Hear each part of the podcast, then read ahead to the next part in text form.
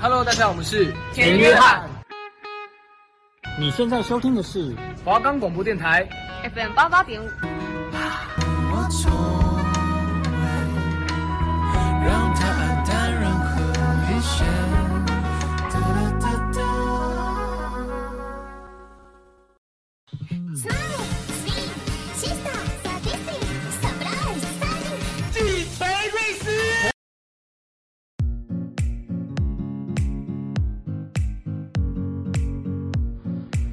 打破眼界，放眼未来，你的人生由你自己掌控。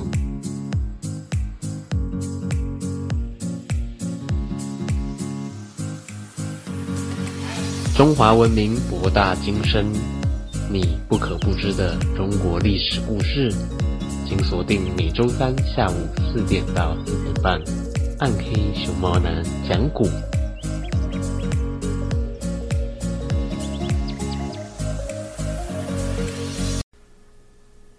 迎收听《鬼之狂暴猫男讲古》，我是主持人鬼之狂暴猫男。我们的节目可以在 First Story、Spotify、Apple Podcasts、Google Podcasts、Pocket Casts、Sound Out Player and KKBox 等平台收听，搜寻华冈电台就可以听到我们的节目喽。嘿嘿。哎哎，那么上个礼拜呢啊，我们讲到这个东吴还有蜀国联军呢，利用火攻在赤壁打败了曹操大军，让曹操落荒而逃。那我们这个礼拜呢，就要来继续讲到曹操在逃亡过程的故事哟。那么话不多说，我们就进入正题。小猫叫搞念，华容道。曹操率领大军想要夺取长江以南的地区，统一全国，却被周瑜用计，一把火烧掉了营寨。曹操从大寨中跑出来后，身边没有多少人，加上到处都是东吴的追兵，他惶恐得有如丧家之犬，只求保住性命。在张辽的保护下，直到天亮，曹操才摆脱追兵，来到了一个名叫乌林的地方。曹操向四周看了看，此处山势险峻，林木丛生。曹操忽然仰天大笑，将领们都感到奇怪。仗打输了，曹丞相怎么还笑得出来呢？张辽就问：“丞相为什么笑啊？”曹操说：“我不是笑别的，我只是笑周瑜、诸葛亮终究还是不够聪明。如果他们善于用兵，在这里埋伏一支人马，那么我们一定逃脱不了。”哪知道曹操话声刚落，忽然听到两边鼓声震天，从侧面杀出一支人马。领头一员大将正是赵云。曹操见了，险些没有从马上掉了下来。赵云大声喝道：“我奉军师诸葛亮之命，在这里等候曹丞相很久了。”好，徐晃也不答话，忙上前挡住赵云。张辽保护曹操，冒着烟火冲了出去。这时天色渐渐亮了。他们好不容易冲过赵云的拦截，人马又少了很多，曹操的战盔也跑丢了。忽然下起雨来，曹军的衣服都淋湿了，大家又冷又饿。想想昨天还在营中饮酒作乐，今天却忙着逃命，这真的如同在梦中一般。走到一处叫葫芦谷的地方，曹操命人到附近村中找些粮食，烧火做饭，暂时休息。曹操坐在一片树林中，往四周看了看，沉吟半晌，又哈哈大笑起来。身边的将领连忙问：“丞相刚才笑周瑜恨诸葛亮，引来了赵云，后失去了许多兵马。好，现在又笑什么呢？哦，曹操说：“我笑的还是周瑜和诸葛亮。如果他们在这里也埋伏一支人马，我们就算不死也得重伤。”说时迟，那时快，从葫芦谷内冲出一支人马，将曹军团团围住。为首的一员大将大叫：“张飞在此！哦，曹贼，你要往哪里跑？”哦，曹操见是张飞，差点就昏倒，他胆都吓破了，转身上马就跑。张辽上去抵挡张飞，杀了一阵，拨马便逃。张飞也不追赶，叫手下收拾战场，带着战利品回去复命。曹军狼狈不堪地逃到一个路口，前面的士兵报告说：“前面有一条小路，一条大路。哦，小路有烟火，哦，而大路毫无动静。哈。”曹操对众将说：“兵书上说实中有虚，虚中有实，这是诸葛亮故意用烟火来迷惑我们。”好让我们不敢走这条路，他却在大路设下埋伏，我们偏走这条路。这条小路名叫华容道，因为下雨，小路泥泞不堪，连马匹都难以行走。为了赶紧逃命，曹操传下命令，要强壮的士兵用草先在前面铺路，让张辽带领一百名骑兵在后面手握大刀。专门砍杀行动迟缓的士兵，这下子一路上到处都是哭嚎声。好不容易到了平坦的地方，曹操身边只剩三百多名骑兵了。正当曹兵一个个垂头丧气、无精打采的时候，曹操骑在马上，举起鞭子，又是一阵大笑。众将连忙问：“丞相为什么又笑了呢？”哦。曹操说：“人们都说周瑜、诸葛亮足智多谋，我看他们也没什么才能。如果在这里埋伏一支人马，我们就束手受缚了。”刚说完，只听到一声炮响，关羽带领一支人马如同神兵天将，拦住了去路。曹军一个个吓得屁滚尿流，失魂落魄，不知道该怎么办才好。曹操无可奈何，一个谋士对他说。关羽很讲义气，哦，你曾经收留过他，哦，他一定对你十分感激，哦，如果您用恩义去打动他，哦，也许还有希望，哦。曹操听了，慌忙拍马上前。对关羽说：“将军可记得您在许昌时的事？请将军看在以往的情谊上，放我们一马吧。”关羽想起以前曹操待他的恩义，又看着这些好不容易逃出来的曹兵，个个灰头土脸、可怜兮兮的样子，心中十分不忍，就放他们过了华容道。到了晚上，刘备举行庆功宴、封赏大会。众将都得到了嘉奖，唯独关羽一人闷闷不乐。诸葛亮点到关羽的时候，关羽走出队伍，诸葛亮把脸一沉，喝问道：“关羽，这是什么原因放走了曹操？”关羽低头沉吟半晌，说：“丞相对我有恩，所以我放走了他。”诸葛亮拍了桌子一下：“你可知道放走曹贼，身犯何罪？”关羽说：“知道，要杀要剐。”任凭军师处置。这时，诸葛亮拿出一支令箭，往地上一扔，说：“杀！”这一下，众将都吓坏了，慌忙为关羽求情，都跪在地上不起来。诸葛亮本来就没有要杀关羽的意思，只是为了维护军纪，必须吓唬关羽一下。他见大家都着急了，就顺水推舟说：“也罢，关羽，死罪先记下，你要好自为之。”将来将功补过，起来吧。于是整个大寨又恢复了锣鼓喧天的气氛。好了，第一段故事就到此为止喽。我们先来听一首江蕙的《为你想，替你想》。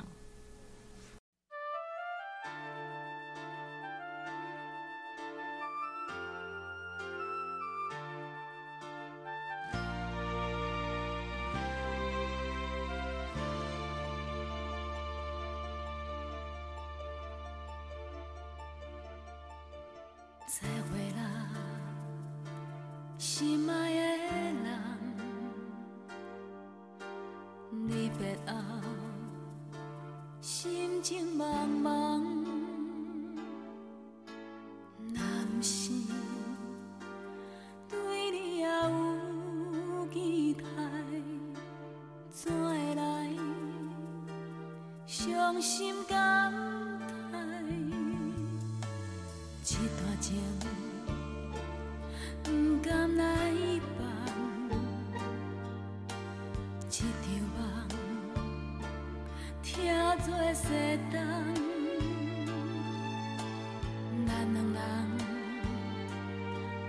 做阵是无希望，劝你唔通搁留恋。雨落袂停，头前的路看拢袂清，不管未来变成啥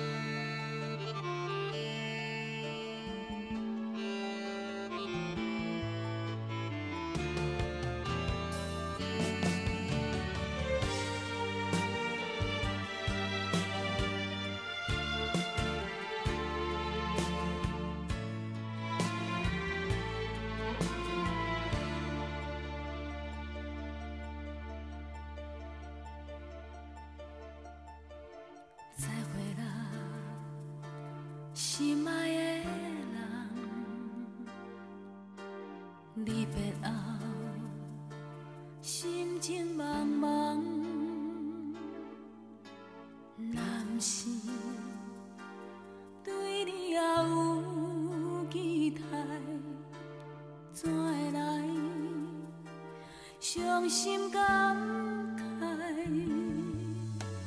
这段情不甘来放，一场梦听作西东。咱两人做阵是无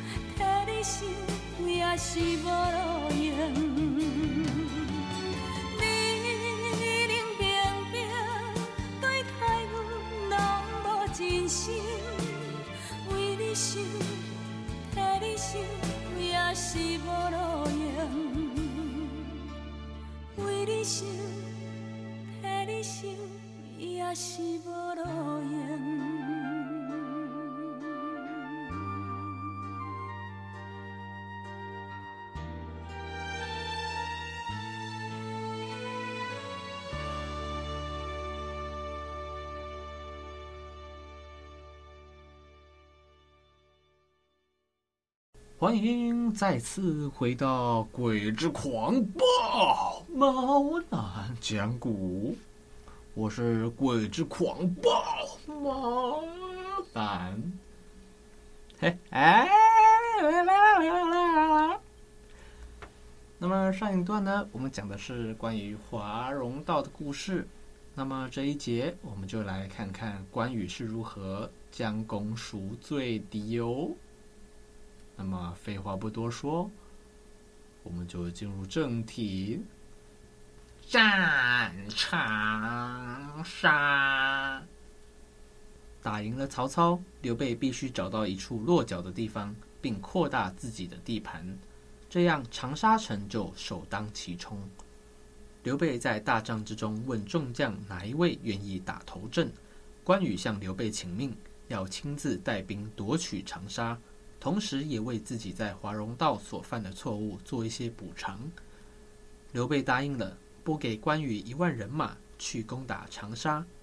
长沙太守韩玄性情残暴，动不动就要杀人。他听说关羽要来进攻长沙，连忙招来老将黄忠商量对策。黄忠说：“就凭我这把刀和这张弓，来一千个，杀一千个。”原来黄忠不止善于使用大刀，而且精通剑法，百发百中。韩玄见黄忠如此胸有成竹，也就放心了。这一日，关羽率军来到城下挑战，韩玄命黄忠出去迎战。关羽知道长沙城中有一位叫黄忠的老将军，武艺非凡，早就想拜会一下，没想到两人会在战场上相见。两人互相通报姓名后，挥刀大战起来，正是恶龙碰猛虎，两人直杀得天昏地暗。他们打了大约一百多个回合，不分胜负。韩玄担心黄忠年老力气不足，打久了会吃亏，便派人叫回黄忠，明日再战。关羽回到营寨，暗想：老将军黄忠真是名不虚传，看来只有用自己的看家绝活——拖刀计才能胜他。第二天一早，两人又在城下交战，双方打了五六十个回合，关羽拨马就走。黄忠随后紧追，关羽听到马蹄声越来越近，正要用拖刀计回头砍黄忠，忽然听到背后扑通一声，原来黄忠的战马踏到土坑，将黄忠一下子摔下马来。关羽回马，等黄忠站起来，举刀大喝：“今日饶你不死，回去换马匹，明日再来决一死战。”黄忠回到城中，韩玄问他是怎么回事，黄忠气恼地说。我的战马好久没有上阵了，才有今天的事。韩玄说：“你的剑法百发百中，为什么不射他？”哦，黄忠答应明天将关羽诱到吊桥边，用箭射死他。当天夜里，黄忠心想：这关羽是个很重义气的好汉，他不忍心杀我。我又怎么忍心射他呢？如果不射，又违背了将领，这该怎么办呢？这夜，黄忠犹豫不决，无法入眠。第二天天刚亮，关羽又到城下挑战。他连续两天没有打败黄忠，心中十分焦急。两人见面，一句话也没说，举刀就砍，打了三十几个回合，黄忠诈败而逃。关羽紧追不舍，黄忠想起关羽昨天没有杀自己的恩情，又不忍心放箭，只把弓弦拉响。关羽听到弦声，急忙闪躲，却没有看见箭。接着又是一声弦响，再躲还是没有箭。这时关羽以为黄忠不会放箭，放心大胆地赶来。快到吊桥时，黄忠站在桥上，张弓搭箭，嗖的一声，不偏不倚。正射在关羽头盔的缨带上，关羽吓一跳，带着箭跑回营去，心想：黄忠箭术真是神准，今日只射头盔，是要报答昨日我的不杀之恩呐、黄忠回城见到韩玄，韩玄却叫人把黄忠绑了起来。他认为黄忠与关羽有勾结，所以故意没有射死关羽。黄忠大叫：冤枉啊！韩玄大怒，说：“我看了三天，你还来骗我？哦，你不尽力作战，一定别有用心。哦，昨天你的马失足了，他不杀你，今天你又两次虚拉弓弦。哦。”第三箭却只射中他的盔缨。哈，这怎么不是互相勾结？今天若不杀你，哈，你以后一定会反叛。哈，来人，拖出去斩了！哈！正在危机时刻，韩玄手下的大将魏延杀了出来，救了黄忠，口里大叫：“黄忠是长沙城的屏障，现在杀了黄忠，就是杀全城的老百姓。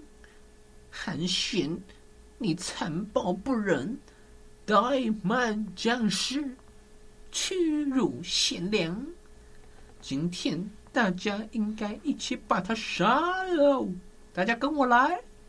魏延武艺高强，面如粽枣，目若朗星。他曾投靠刘备不成，来投靠韩玄，韩玄却不肯重用，所以魏延对他十分反感。魏延带着几百人冲上城头，杀了韩玄，将长沙城献给了关羽。关羽得了长沙，安抚完了，请黄忠相见，黄忠却托病不出。后来刘备亲自到黄忠家请他出山，黄忠这才肯为刘备效力。关羽因为重义气，收服了黄忠，他重义气的名声也传了出去。好了，今天的故事就到此为止喽。大家是否听得意犹未尽啊？那么，在进入我们熊猫公道博之前，我们先进一段广告，顺便来听首江蕙的《相思镜》。是谁家的孩子在哭泣？他害怕，他无助，听了让人好心痛。您愿意给予温暖吗？我是孙燕姿，支持家福，用爱包围受虐儿。邀请您一起响应儿保好邻居行动，请洽家福专线零八零零零七八五八五零八零零，您请帮我帮我。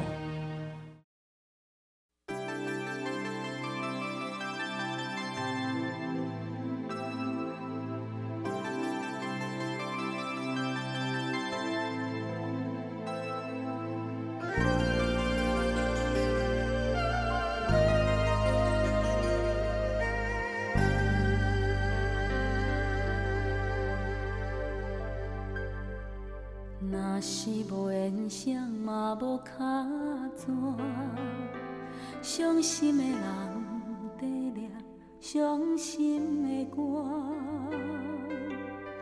痴情的心在看破在认命，青春花蕊在一天一天磨，最后缘相嘛会开。孤单的人免唱孤单的歌，爱你的心免看破免认命，不知影你的想法是安怎，希望你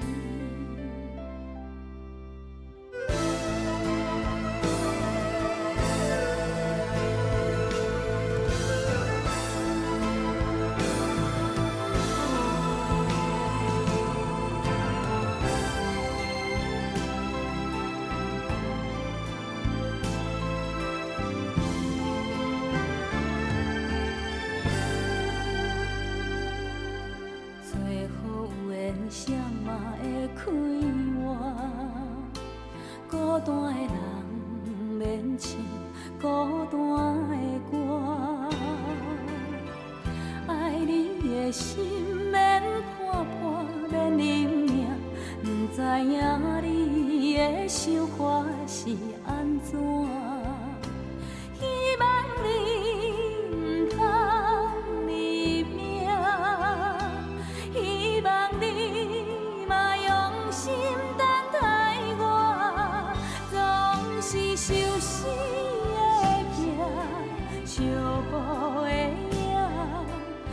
相思的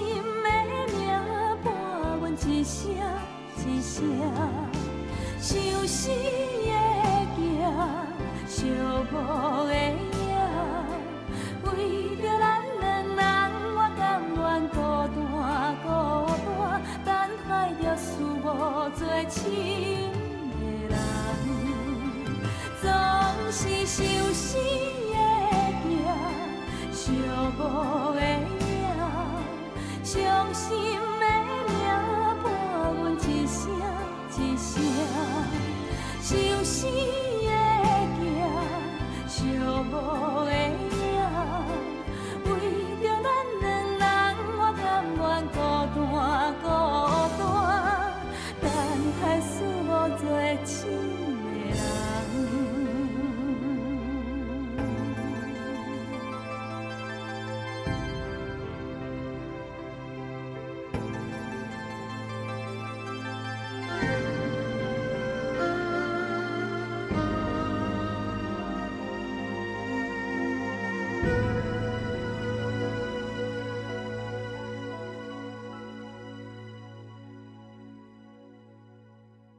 欢迎再次回到《鬼之狂暴》，猫男讲古，我是主持人，鬼之狂暴猫男。哎哎，那么大家听完今天两段故事之后，不知道有什么样的感想呢？那么就让鬼之狂暴包男来跟大家分享分享我的感想喽。那么废话不多说，我们就进入主题。小猫公道宝。在第一段故事中，我们讲的是曹操在赤壁之战后逃亡的过程。那么在逃亡中，曹操三度以为自己已经躲过了周瑜和诸葛亮的追杀，没想到最终还是被关羽给抓到了。但是关羽这么重义气，所以放了曹操一马。所以在这一章中最能体现的两个重点，就是诸葛亮的足智多谋，以及关羽的义气哟。那么这时候你可能就会想要问了：呃，鬼之狂暴猫男，你有像诸葛亮这样足智多谋，或是像关羽这样重义气吗？那么这个问题问的非常的好。因为鬼之狂暴猫男呢，从小饱读诗书，上知天文，下知地理，本身也是一个足智多谋的人哦，就像诸葛亮一样。同时哦，我这个人也非常重义气哟，就像关羽一样。嘿嘿。